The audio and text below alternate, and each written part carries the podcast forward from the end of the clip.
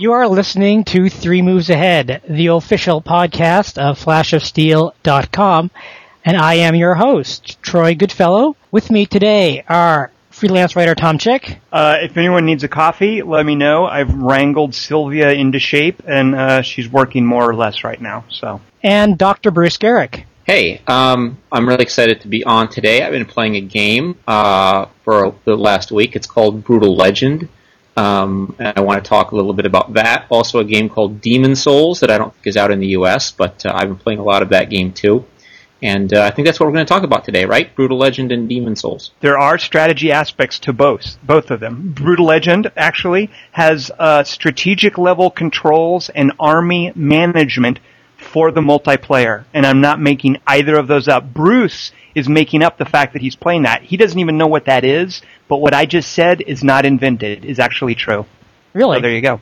Yeah, very true. Their multiplayer so, has strategic management and uh, and uh, strategic level gameplay and, and army management. That's uh, that's the selling point for the multiplayer support. Of course, okay. fact, fact name name Mike. one celebrity who is involved besides Eric Wolpaw. One celebrity involved, however peripherally, with Brutal Legends. Go. Jack Black. Whoa! You, my friend, Uh-oh. have your finger on the pulse of contemporary pop culture. Very good.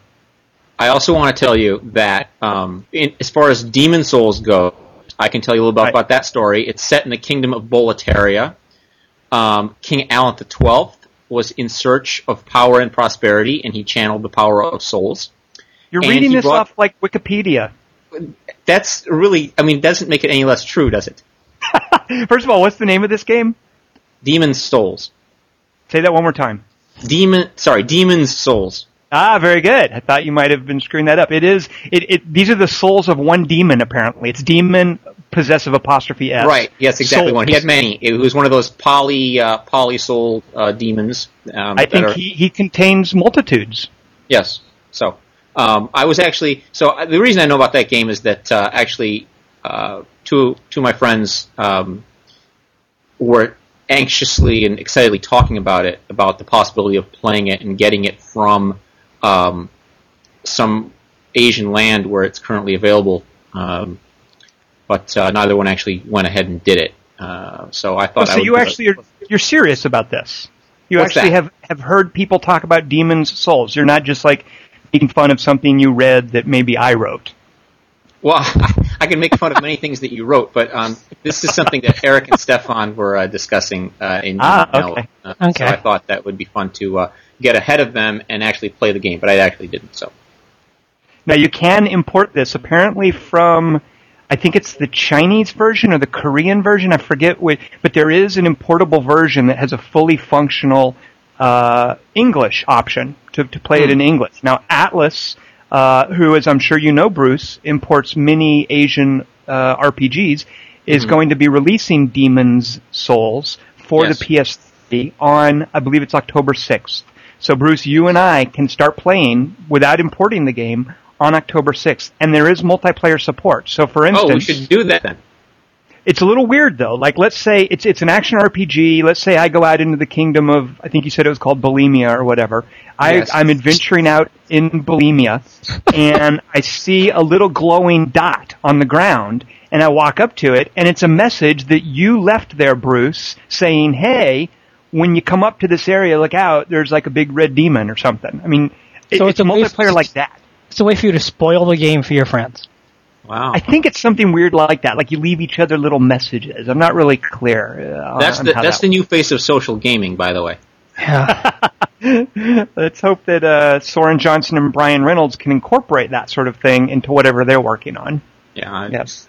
Well, we shouldn't be talking about action RPGs, at least not yet, because this is not the action RPG show. Um, or Brutal Legend. We shouldn't talk about that either. So, Bruce, that's two demerits for you. Okay, we'll keep track of that. Okay. He misses a month, and then he comes back and he forgets what the show is about. By the way, I just want to say we started off with a little Radiohead, uh, and there's a reason for that. I just wanted to point out uh, that last week I made some reference to you guys said something about some golfer guy named Tom Watson or whatever. I don't know who this dude is. Let, let you guys know how my my brain works and how I'm not really at all funny. So someone says Tom Watson, I don't know what you guys are talking about. I know it's a sports thing. So the first thing I, I riff on is the first famous Tom that I can think of, who is of course Thom Yorke, the lead singer of Radiohead. I'm well aware that it's Thom Yorke and not Tom Watson. So I think, hey, wouldn't it be funny if I pretended that I thought Tom Watson was the lead singer of Radiohead? Which, in fact, is not funny. It's not funny at all, but I did it anyway, and now people think I don't know who the lead singer of Radiohead is. So I just I think, wanted to. I think it's to your credit that the first famous Tom you thought of wasn't yourself. Well, I'm not famous. So that's probably why. If I was famous, I'm sure I would have thought of myself. Well, you're internet famous. I would have thought of Tom Berenger actually. Um, Tom Berenger, sniper. Yes, Yeah. of course. I would have thought Everybody Tom. knows I would have thought Thomas Paine, but I'm a geek. Whoa, that, you're brainy. You're a brainy little fella, Troy. check out the Brain on Troy. Yeah. Um, yeah, I did So I got a lot of email actually about that, Tom, about your uh, your thinking that Tom Watson was elite. They were like, you know, they didn't think you were. You thought you were more of like a gaming nerd, so they were just kind of emailing me to tell me about how they felt sorry for me that I had to do all that Tom versus Bruce to somebody who was didn't even know who Thom Yorke was. So Yeah, and the thing is, I've seen Radiohead in concert, like live, several times, multiple times, and I don't, I don't even go to live music. I'm not one of those kind of guys. But I like Radiohead enough where I've seen them. You know, I saw them last fall at the Hollywood Bowl here in, in town. I love those guys. Here you we know, are, So seven minutes in. We should probably say what our topic is for this week, and it is not uh, Tom's deep appreciation for Radiohead. Hmm. This is a topic I have thought about quite a bit, and Tom uh, pitched it uh, in an email, so we should probably talk about. And it is something um, that you know, it's, as a, someone who's studied international relations and done a lot of stuff in gaming and culture and that sort of stuff. This topic has occurred to me, uh, and I hadn't thought about it for the podcast, but Tom was right to suggest it. And the question is, you know, what is the link between strategy gaming and the wider world? More specifically, how has strategy gaming and the design of strategy games, popularity of strategy games, been affected by how conflict has changed through the years? Uh, war today in the real world is bears no resemblance to what you'll see in any in most uh, in most strategy games, most war games. Um, so, is there a connection here? I think that's what we're trying to get at in this topic. It's going to be a very free range, free ranging, wide ranging conversation. So, Tom, when you suggested this, what was going through your head? Well, a couple of things. Part of I really I, I thought it was pretty cool hearing Bruce a couple of podcasts ago talk about. Oh, I'm going to screw it up. Something like Downtown Alley, or it was some board game about the air war over Vietnam, I believe. or downtown. Yeah, oh, down. I did get it kind of right. Okay, I just Yeah. threw in an extra word because it. You're thinking it of Mig. Alley. Oh, good, good lord! Wow. Okay. So you know, think I am not as much of an idiot as I sometimes am.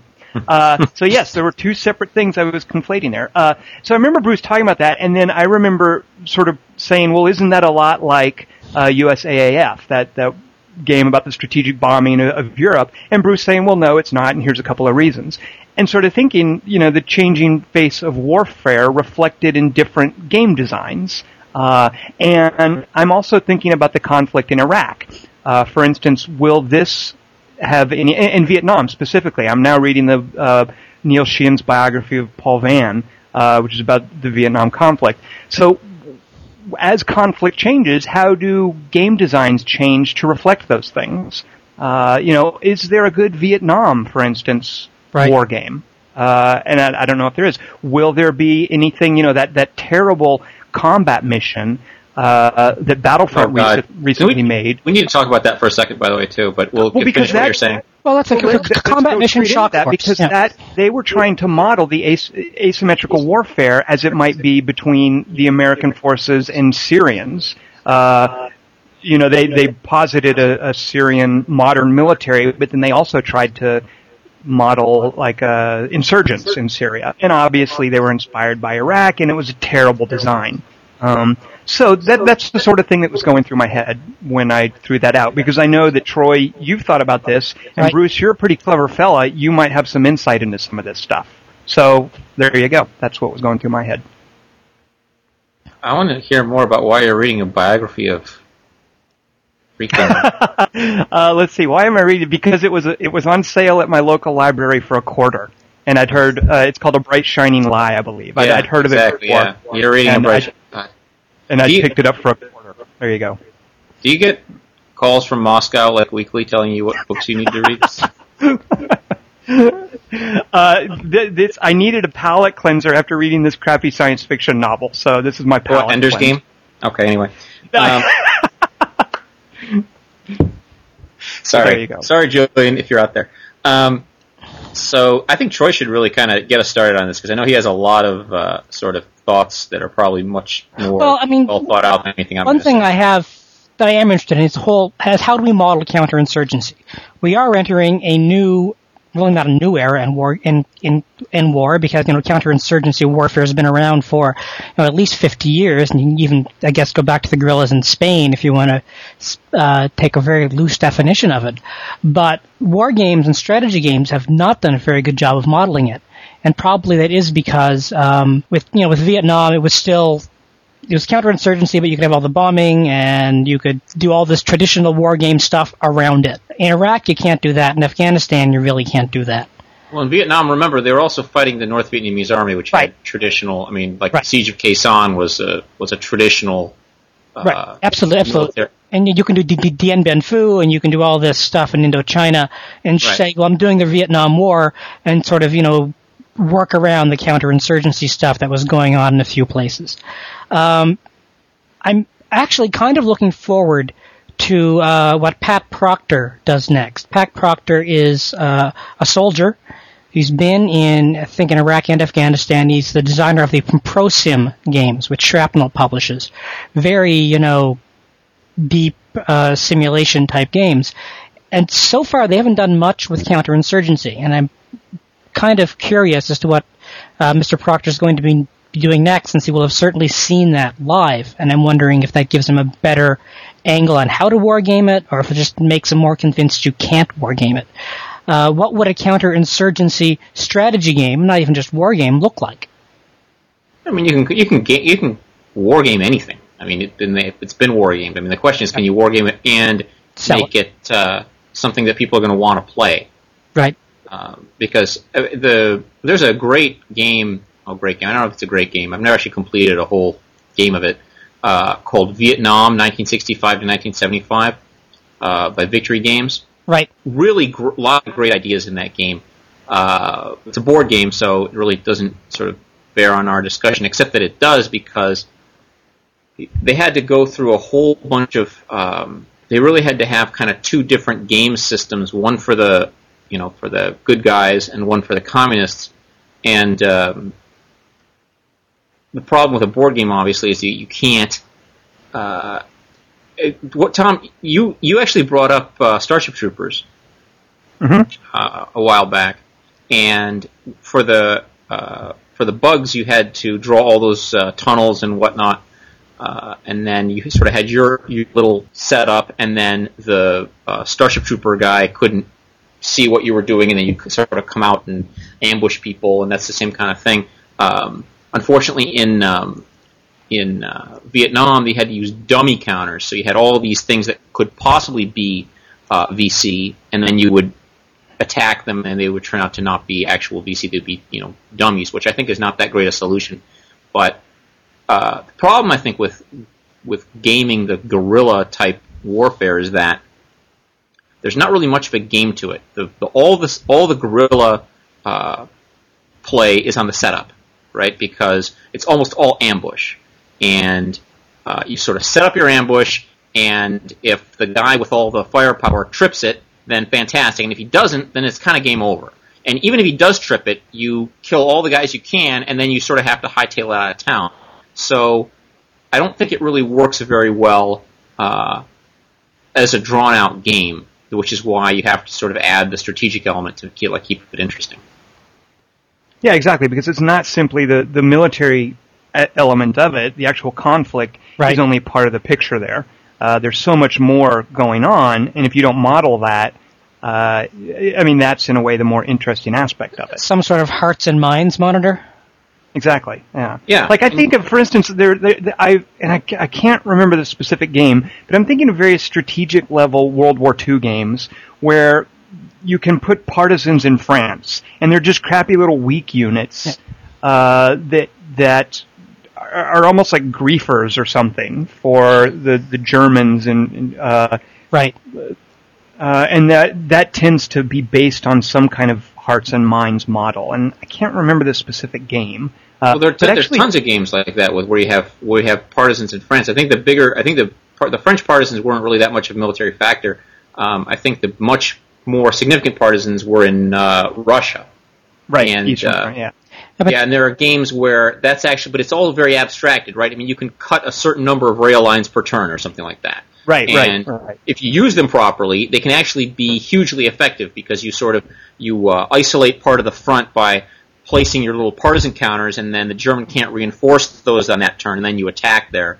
Um, it's it's it can in in a lot of Eastern Front games, those are non-trivial units, whereas I think the the um, all the all the French kind of partisan counters that I've ever seen in any war game really didn't really have much to do with any. I mean, they were there for historical interest, but I don't think they really did much. Um, but uh, it's all very abstract because as soon as you try to pin them down, I mean, they're very easy to destroy with uh, traditional wargame mechanics. Or what's worse is that you know if you want to make them really hard to kill, they end up sitting on the on the map, and you have all these you know Panzer divisions lined up around them, but because of some mechanic that you've designed to keep them from getting wiped out, uh, you have them you know ringed by um, you know ringed by armor divisions and you don't can't you know, whatever you can't get some really really unlikely die roll to kill them, so they end up sitting there, and that sort of breaks your breaks your uh, you know suspension of disbelief or whatever, breaks the verisimilitude of the game.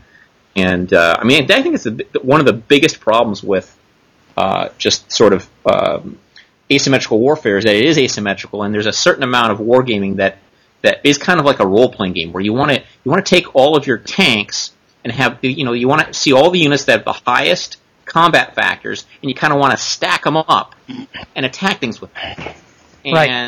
it's just it's just not really very interesting to have a whole bunch of low firepower units that, compared to you know other units in the game, are really extremely weak, and then use them in some very specific stereotyped way to inflict damage on you know enemy units, but then they go away, or then they can't be used for a certain amount of time, or they get destroyed in the in the combat itself.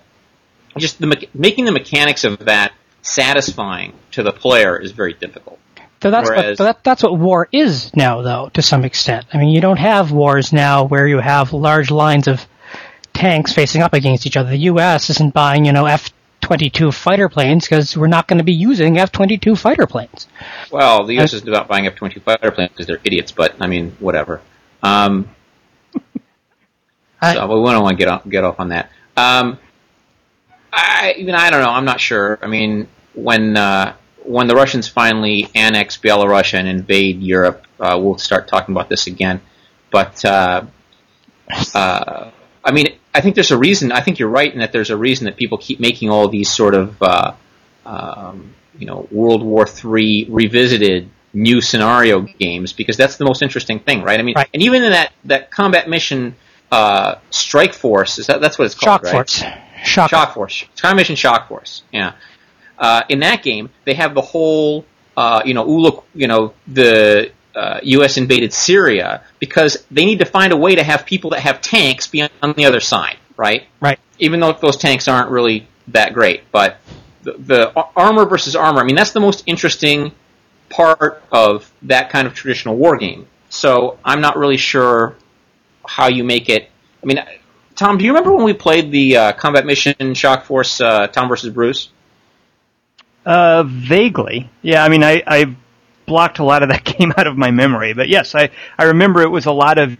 Didn't you have a bunch of APCs just sort of uh, playing bumper cars with each other? Yeah, that was a complete. That, I mean, that was a nightmare because the, the game just didn't. The, the the tactical AI was just completely broken. But Yeah.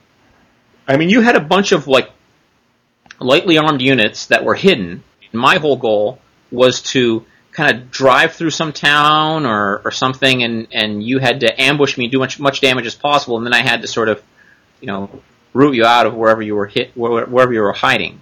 Right. Um, but I can't imagine that that was very interesting for you once, um, once the initial ambush happened, because I remember you like you took all of your units and you sort of tried to tried to uh, uh, surround one of my squads, and then like on the next turn, all your guys were dead. Yeah, it's a classic example of what you're talking about, where it's all in the setup. Like I, I set up an ambush. I mean, that's sort of the nature of asymmetry. There is, I set up the ambush, and then you play the game. Right.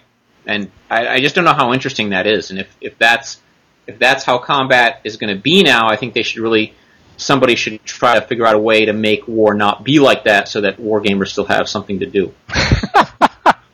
but there, there's also there are uh, aside from asymmetrical warfare, there are considerations of like the Cold War, and there's been some very interesting things done with that. I, I think we could all agree. Board games and computer games, uh, mm-hmm. like Twilight Struggle. There's that great scenario in um, uh, Rise of Nations, the the modern like Cold War campaign that they added in the Thrones and Patriots expansion. Uh, there's of course all kinds of cool Civ 4 stuff. So there are other aspects of modern warfare that aren't quite so problematic that have been modeled a little better, uh, I think. But Twilight Struggle is not even warfare. Yeah, it's really a political. Uh, but it's got warfare. You've got like coup d'états and whatnot. Yeah, but you're not. Yeah, I, but you're not yes. managing the warfare. I mean, it's not like you are. You know what? There, but there is. There is. If I'm not mistaken, isn't there a little counter with a tank on it that represents the war growing hotter and hotter that you kind of have to manage? Well, that's that's military. That just that just that just that's just sort of the saber rattling counter. Right. Okay. Well, there's how many there's no, like, do you have? I thought there was some sort of like counter. Like, couldn't some of these little Cold War things? There's a DEFCON hot? counter, but anytime if you the person who sends DEFCON to one loses the game. Okay. So yeah, you can't. I mean, you can sort of you can sort of uh, uh, you know brinkmanship brinksmanship sorry uh, can uh, can get sort of hotter and hotter, but then eventually if you actually start the war, you lose the game. So I don't think that really would count. Well, you know, I, I think of Chris Crawford's Balance of Power. That's the same kind Which of thing as well. Game, that early. But it's a it's an interesting reflection of the changing face of warfare. Wait, it, it's a terrible game, Bruce. Awful game. I would agree with that. Huh. Very, it's I mean, a great idea. It's interesting. It just it's a terrible game. Yeah, I just I, the gameplay there was like a bunch of like I, I remember being very frustrated by that. That was the olden days of computer gaming, though. It was. Uh, and all sorts of completely bizarro, like completely implausible. I mean, you could invade. I mean, you you could invade uh, uh, all sorts. I mean, as the U.S. thing, you, you could invade Eastern Europe. You could, you could invade Romania. You could invade East Germany, and I mean, it, the the game could go on forever like that uh, without really effective. Uh, I mean, just the, the, the, the, politics of the game were really broken. I mean, you had all these. Um, you could you could do this. Um, you could send sort of troops into places, but not start a war. Uh, w- that were completely implausible. Just the, the, whole thing didn't work, and it was this whole number on number, right? Because there was yeah. no, um, there were no graphics really, which is like you know, uh, U.S. has 100,075 troops in, you know, Poland.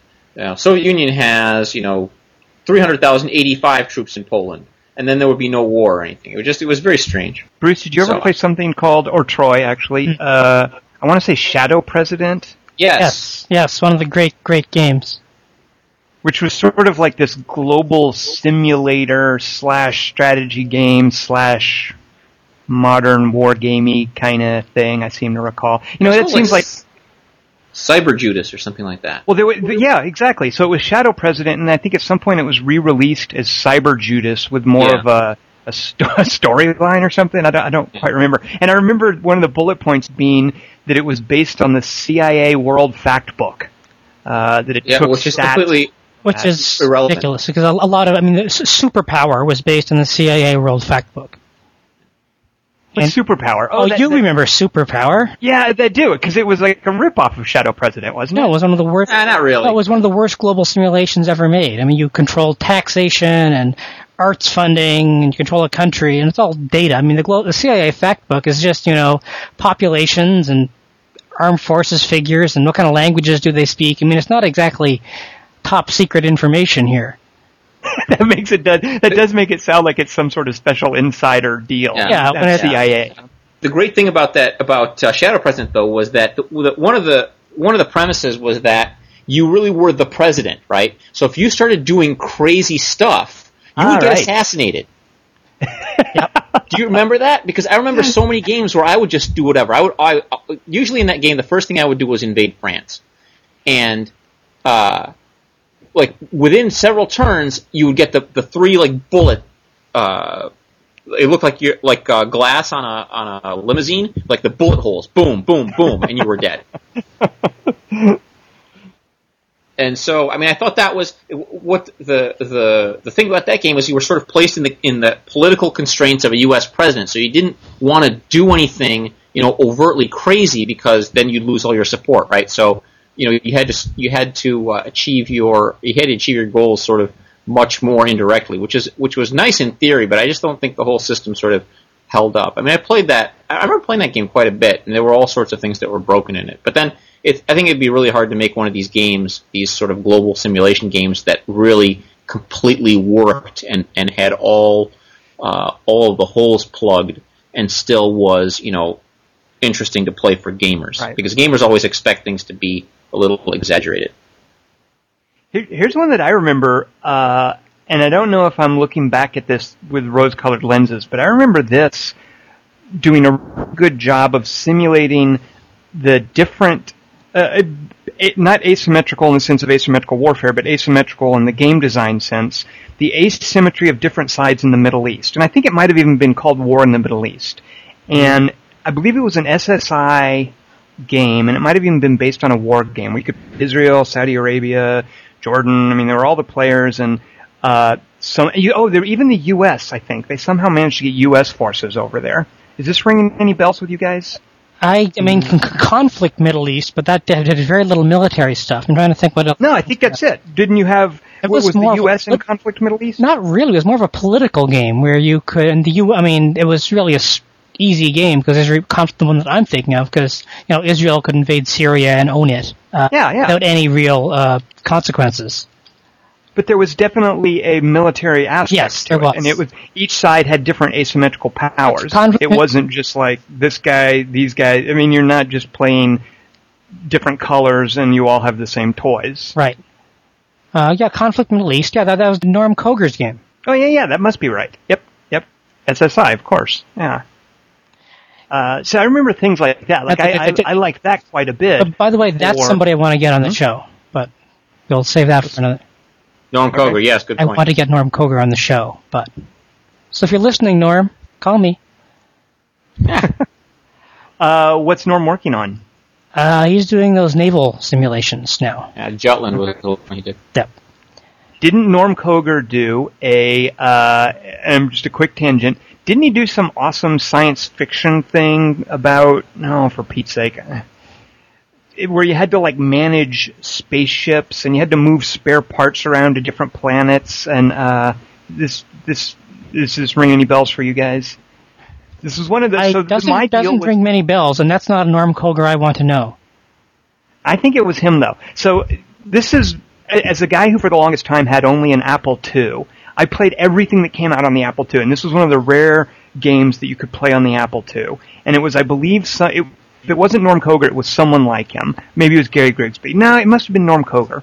It was some crazy science fiction thing. It was like War in the Pacific, but but science fiction. And I remember you had to send spare parts for your spaceships. You had to manually move them around to your different planets, or your spaceships would break down. Uh, so there you go. That has no bearing on modern warfare that I know of. Uh, trying to yes, think. anyway. Uh, this, it doesn't. It's not ringing any bells. No. Well, when we have him on, I'm going to ask him about it, and it's going to be a Marshall McLuhan moment, like from Annie Hall, where I'm going to prove to you guys, hey, Norm, I want to ask you about your science fiction game. Tell these guys, that." and then he'll tell you. And there you go, and I'll be vindicated. It'll be awesome. No, it'll be perfect. I can't wait for that to happen. Uh, Troy, you're the host of the podcast. Get us back Well, on track now that I'm I've trying. let us I'm trying.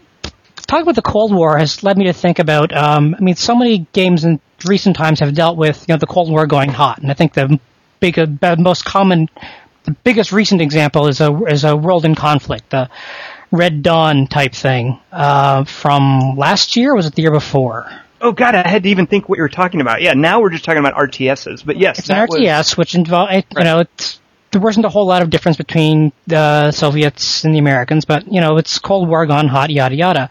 And led me to think about, uh, Tom Clancy uh, because have you read many of Tom Clancy's books? I mean, Bruce, you strike me as a Tom Clancy guy. Ah.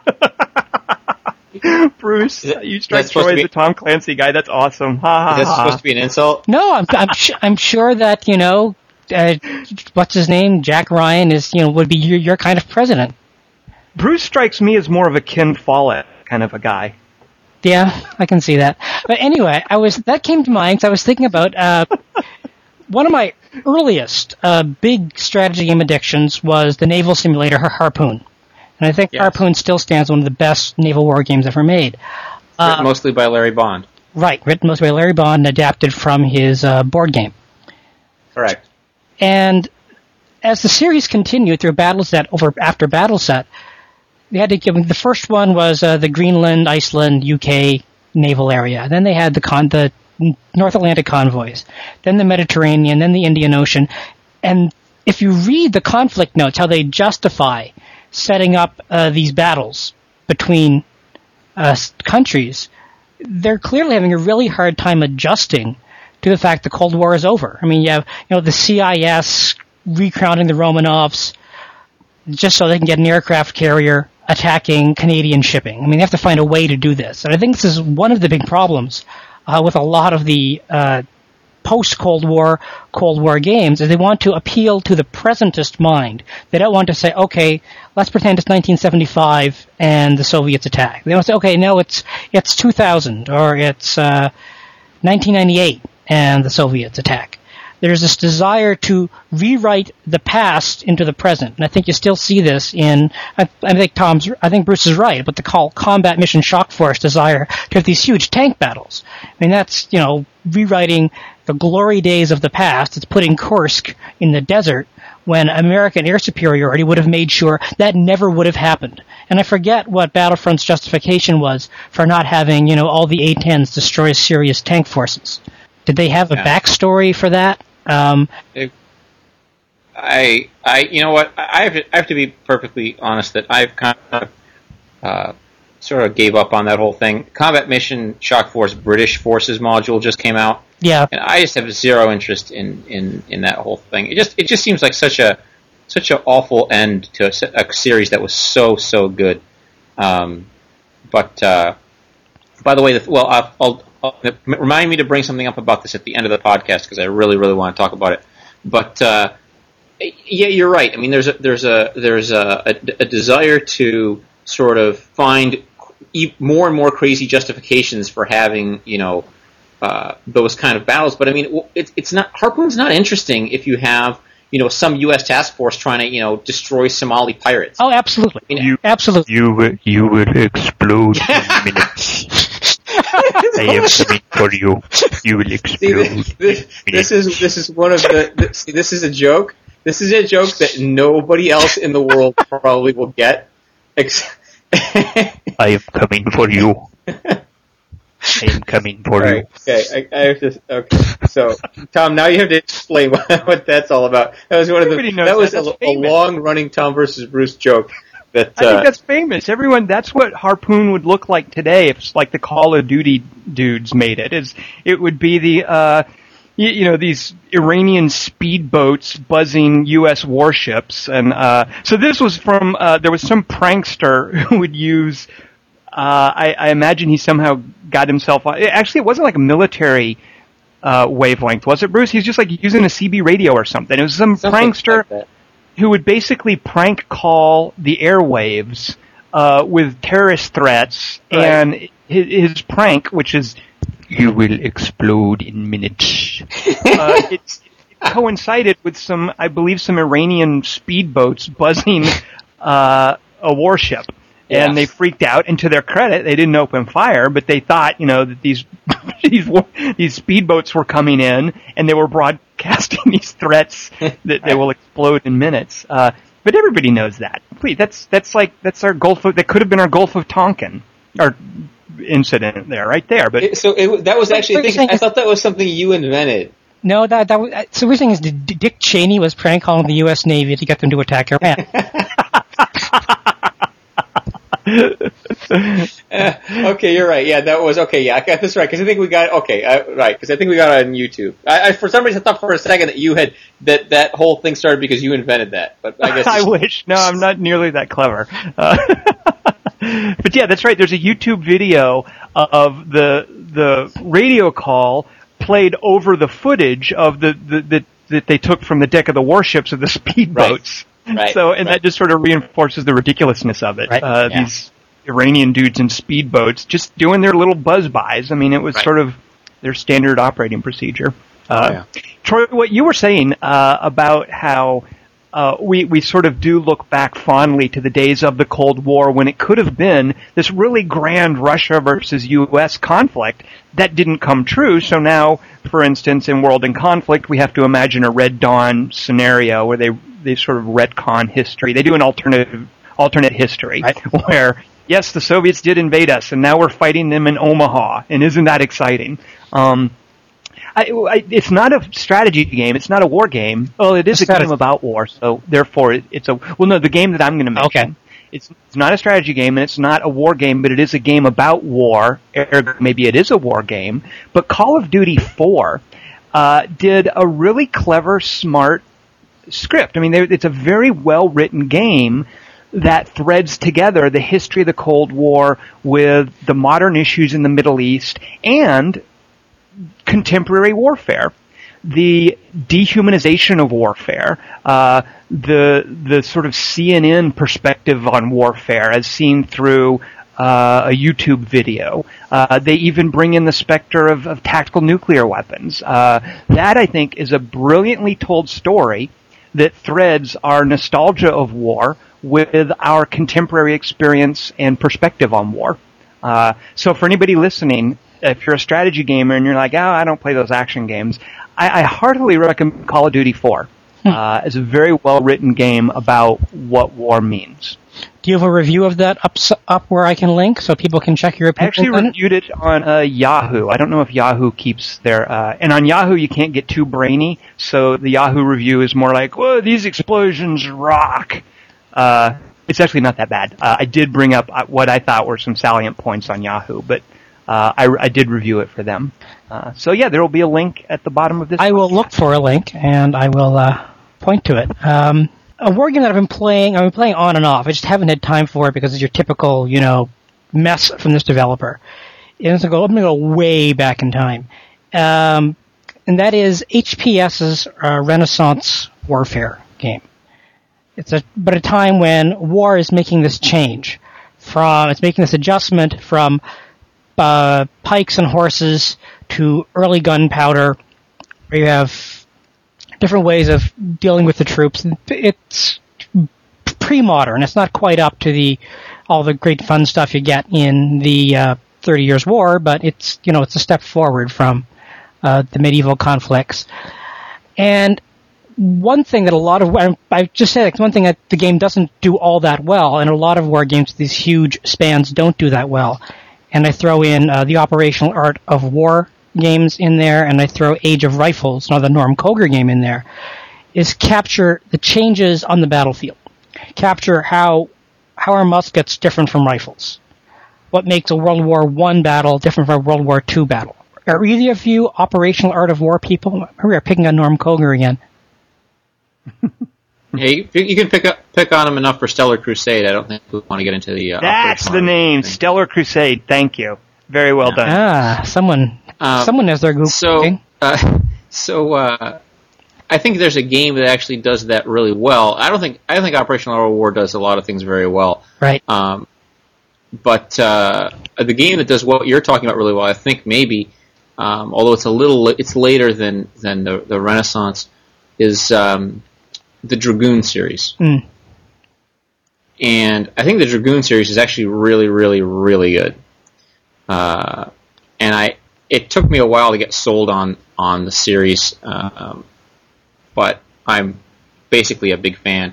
But uh, I think that does a lot of stuff. I think the um, uh, Can you explain why you, battles- why- you think the Dragoon series captures the changes between periods? Well, I just think that that uh, it, the the sort of um, Because I'm not, I'm sure many of our sequential listeners. activation, I think, is pretty much the, the, what does it all. And the different formations. I think that when you when you, uh, I mean, it, it's funny how the the the interaction between the different formations and the sequential activation, the very limited command control that you have, kind of mimics the uh, the um, problems that you have in the ancients games like the Great Battles of Alexander, Right. where uh, you have you know units that have very specific uh, tasks and abilities, and you have very limited ability as a commander to to uh, employ them. Um, and you sort of have to have everything sort of work together, um and you, any little little blip can really screw your plans up because you don't have very much chance to um, you you can't just totally rearrange the battlefield, reshuffle your units, um, but you do have that firepower that if you can bring it to bear is very effective.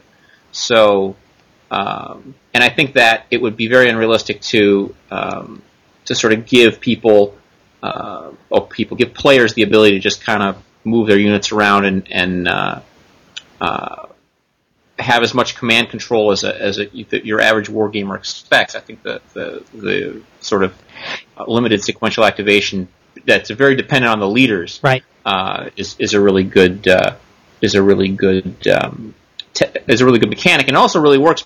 Uh, you can sort of do that where if you if you still give people a lot of units, but make their make the command control problems different.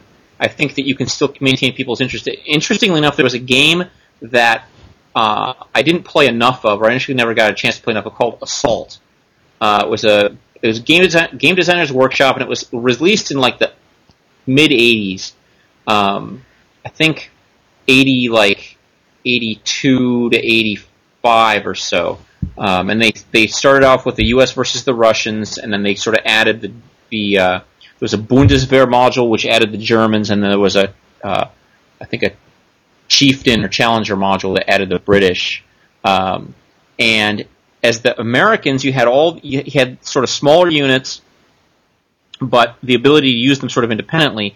And the Russians had what was called Soviet doctrine, and you had a ton of units, but you had to use them in very formulaic ways. And if you didn't use your your Soviet doctrine kind of things, where all the units would sort of do these scripted attacks, if you tried to try to change those things, you totally lost control of the battlefield. The, the units just didn't respond, and you had much much less control over what your units were doing. But you still had tanks, right? So I think that that kind of asymmetry works better because uh, you still have the ability to use all these these fancy toys. You just can't. You, you don't get to, uh, and you and you also have this this overwhelming advantage where I remember all the scenarios that we played would have you know this huge just stack upon stack of Soviet counters, and then you know the Americans would have.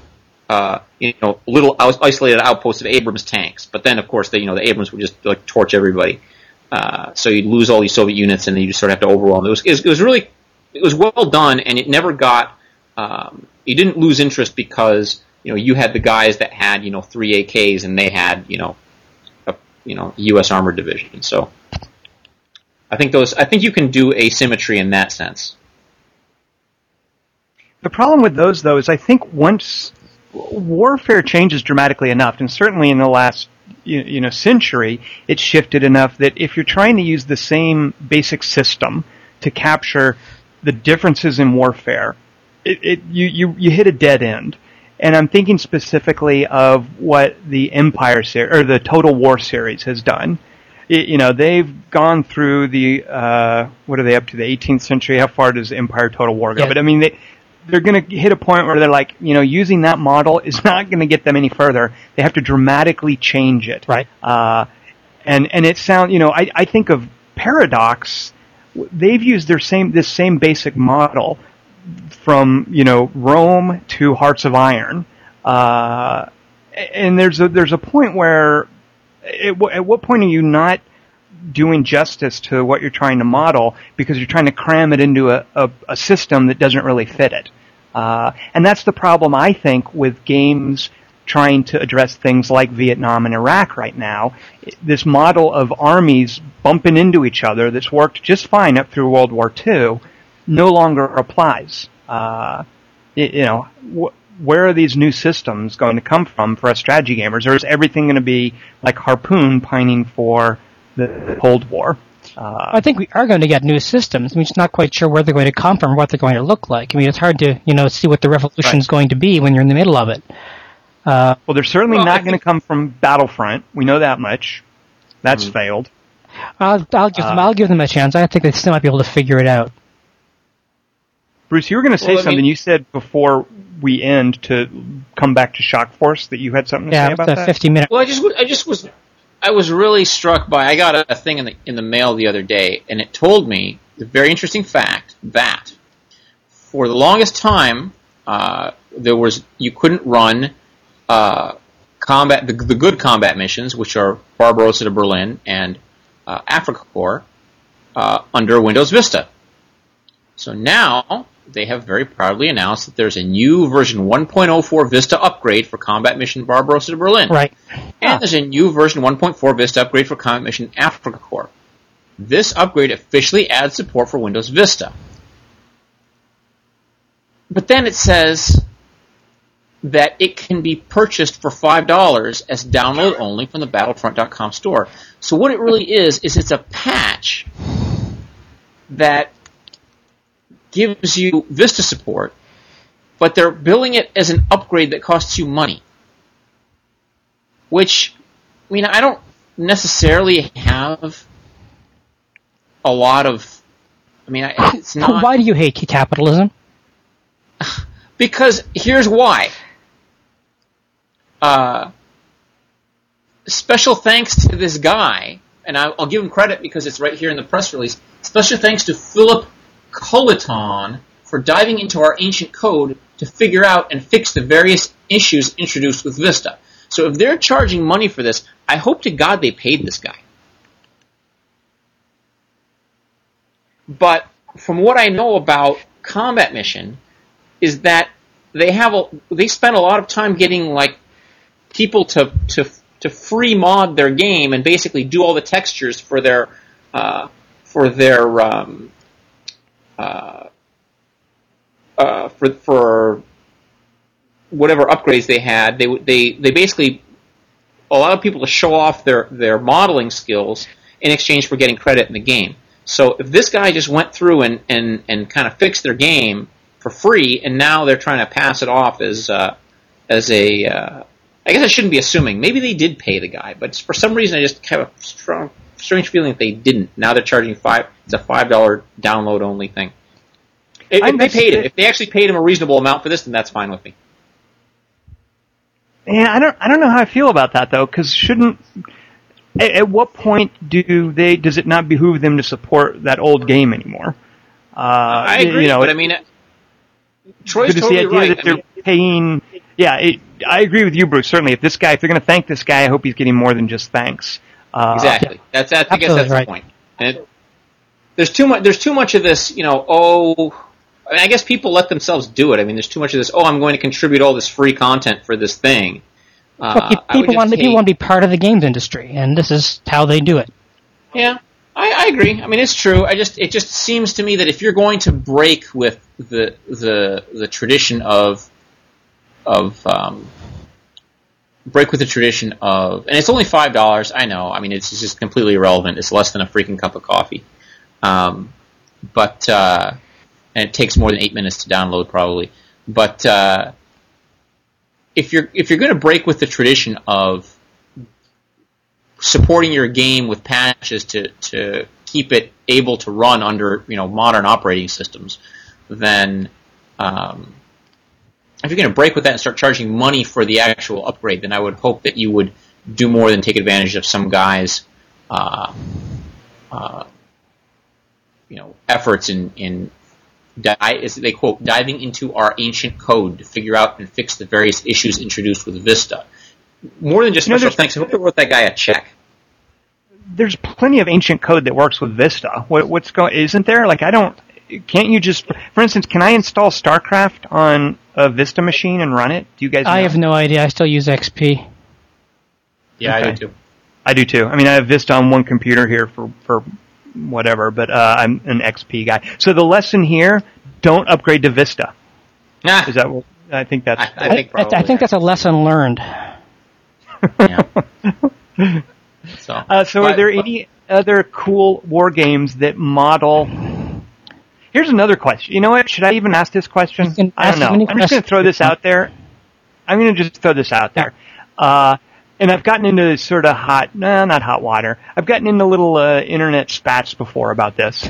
Um, oh boy. Not you. here we go. Here we go.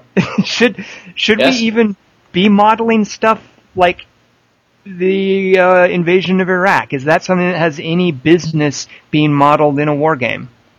Should I have even asked that, or is that just way too big of an issue?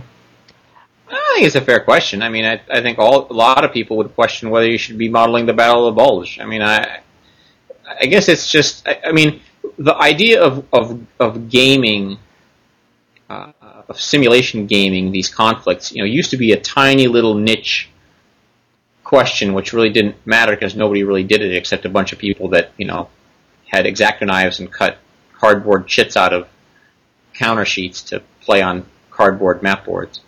Um, now it makes now now it's a bigger deal uh, because you can have video games that anybody can download and play. Uh, Well, that might be. This might, I mean, this don't- might be a good topic for a future podcast. Do, are there un, the, the untouchable topics uh, in strategy games? Are there things, Well, Because me- it's certainly say that- something. Go, Go ahead, Bruce. Well, the when um, when uh, Talonsoft, uh, John, well, it wasn't Talonsoft anymore, I guess. Uh, when John Tiller did his um, uh, his tactical games, his the new tactical games he did that uh, uh, modeled uh, Vietnam and um, what was it called? Vietnam was it? Oh, what was that game called? He had he had a couple of Vietnam games. He had a Korea game and a Vietnam and two Vietnam games, I believe. I think it was called John blanking. Tiller's Vietnam, and there was an exclamation point after Vietnam.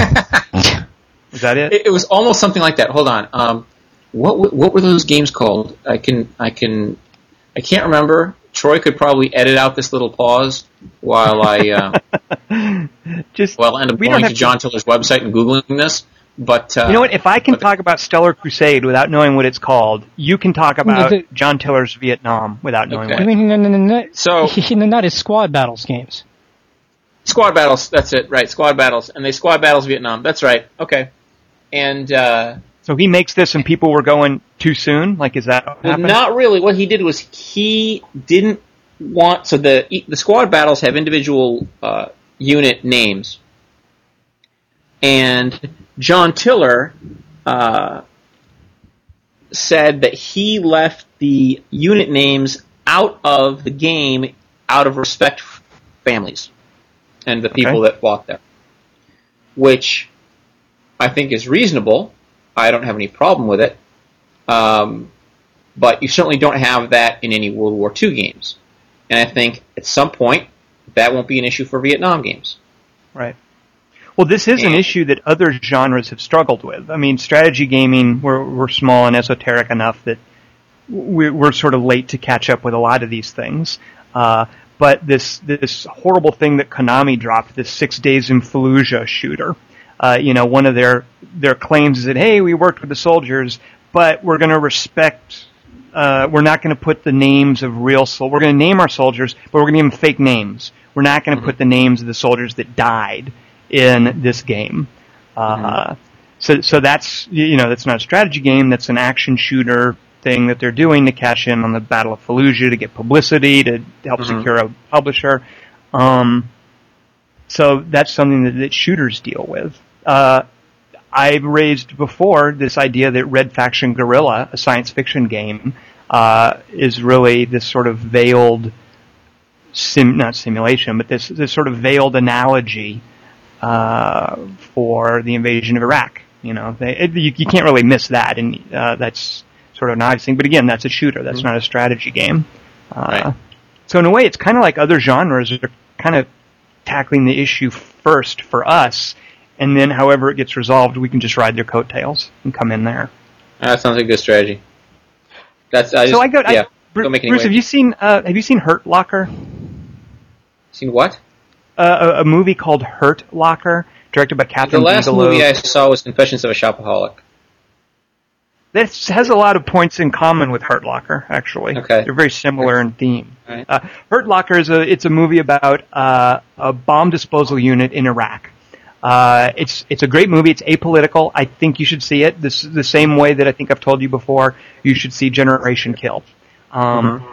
But I'm really happy to see movies tackling you know the invasion of Iraq uh, in very thoughtful ways. And Yeah. I don't know when or if strategy games can do that, but when and if it happens, I, I look forward to Oh, it. this is a topic for a future podcast, but I think one problem is strategy games don't tackle these issues. They try to represent them historically accurately.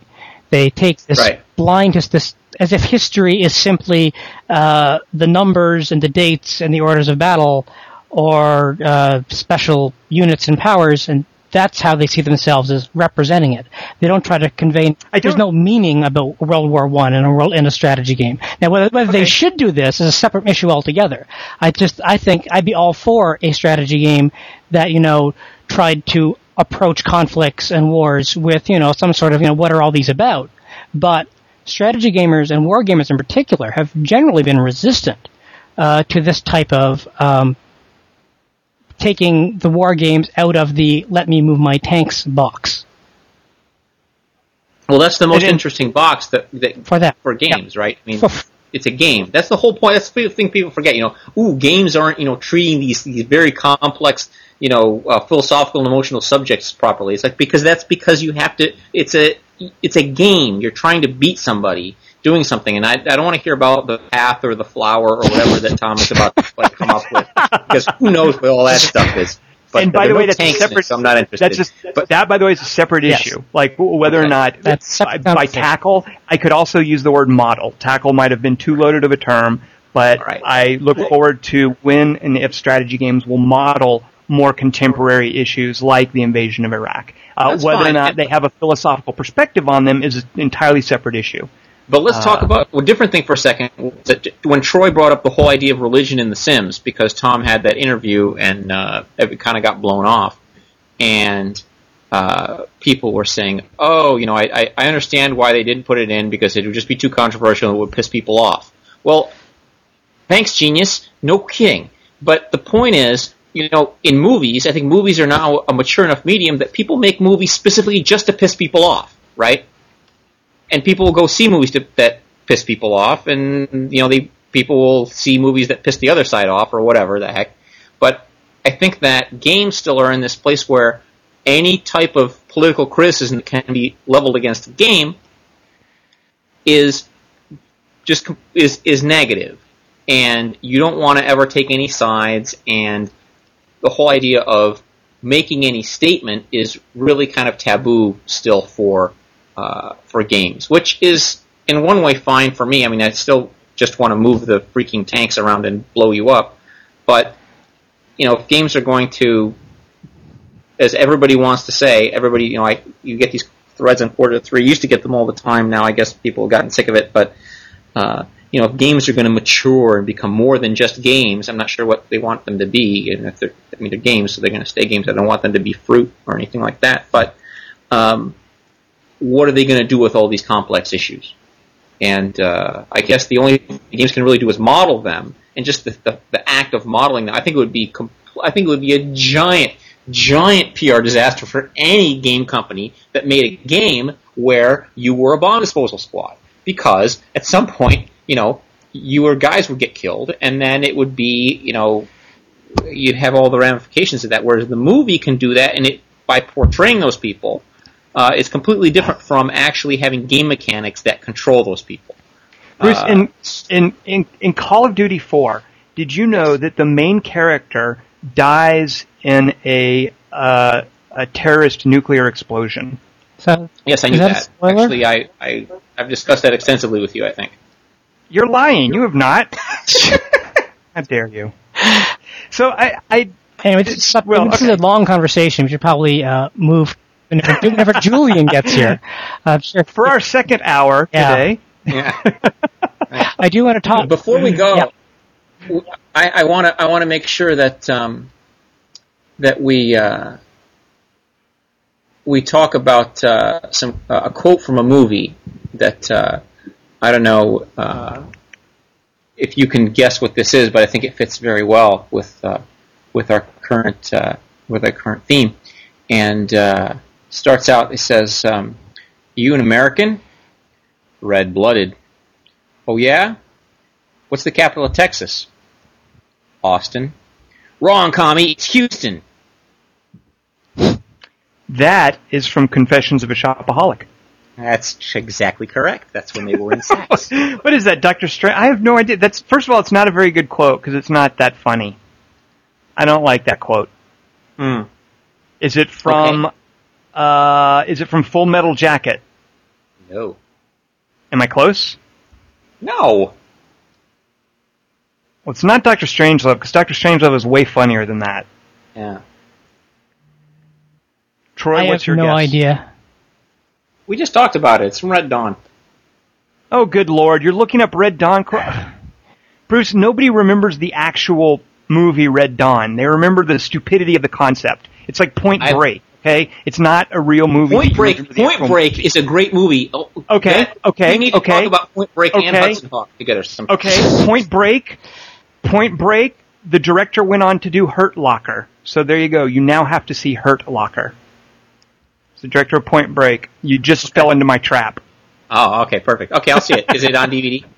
Uh, actually, no, and it probably won't be because I think it's going to be up for some Academy Awards. So it'll get another. It's in a limited theatrical release. They'll probably roll it out again in December, and I'm guessing a DVD release next year. So Okay. that's my prediction. So you know we've got to get Kelly Wand on here to do movie reviews every week. Don't joke about that. we'll have a movie, a strategy movie section. Oh, There's a a sniper idea. battle in uh, in Hurt Locker that could be construed as like it's very strategic. So there you go. Strategically, Valkyria Chronicles strategic. You don't even know what that is. I know what Valkyria PlayStation Chronicles 3 is. game. You don't have a PlayStation 3. Doesn't mean I don't read about it.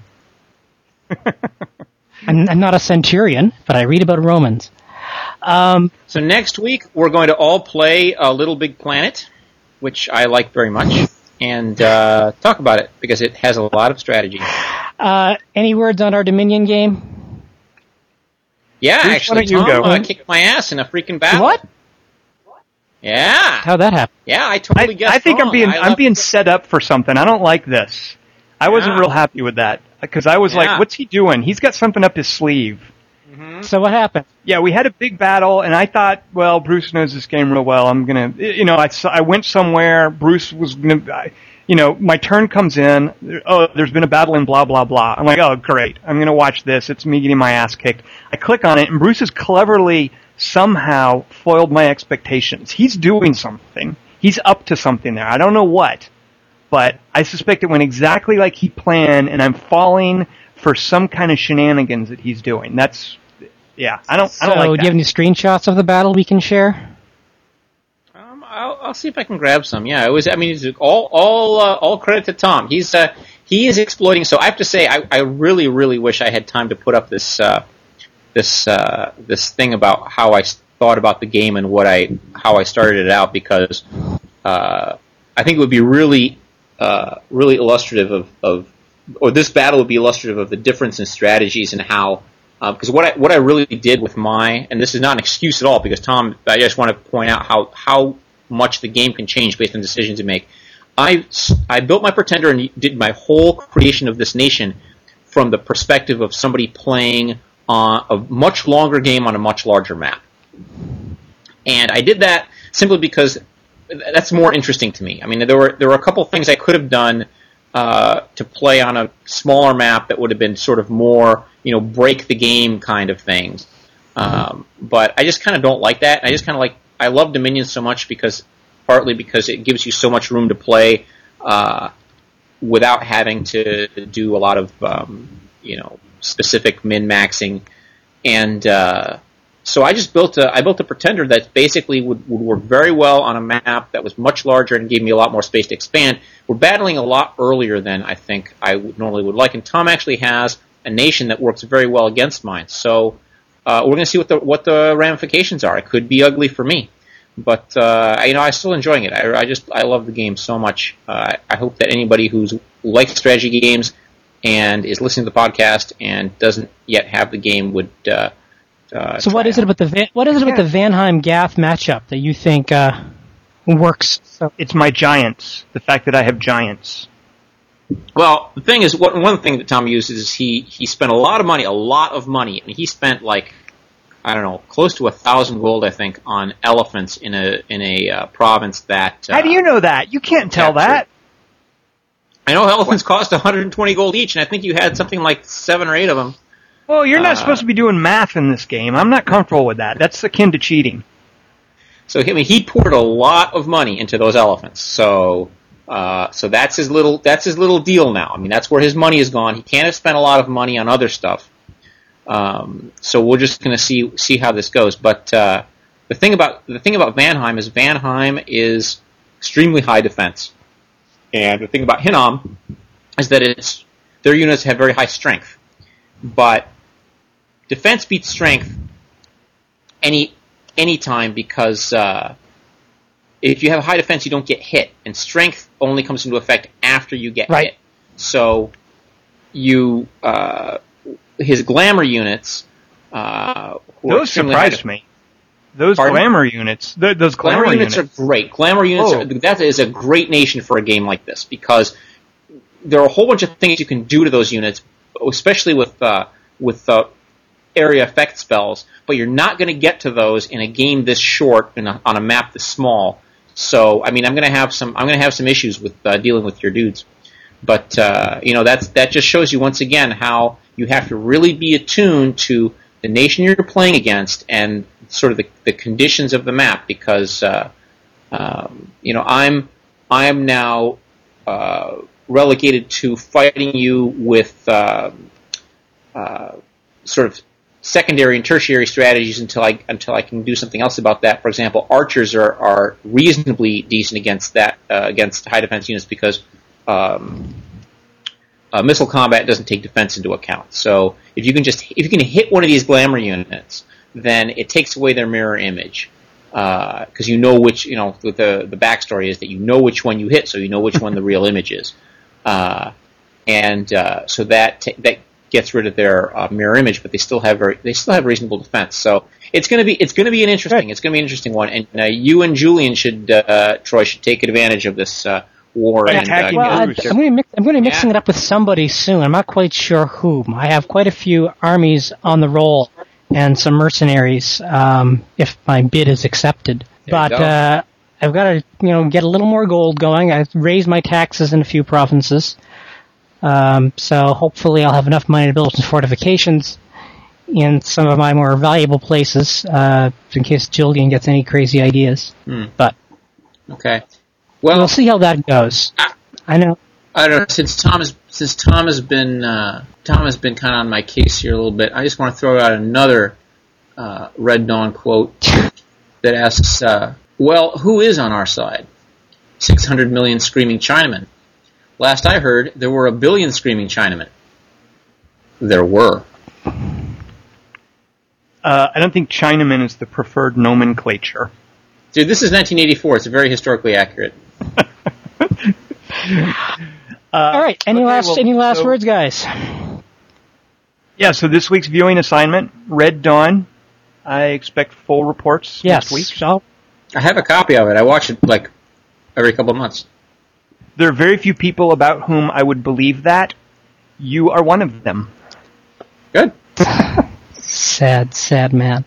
Um, next week's podcast, we will maybe we'll get around to our modding episode. I'm not quite sure. I received some emails and private messages, both in the quarter to three boards and in my email box, asking, "Hey, what happened to the modding episode you're supposed to do with Soren?" I promise you all, it is coming. It is a topic we are interested in. Be patient, my little ones. You'll get your wish. Say goodbye, all. Good night, everyone.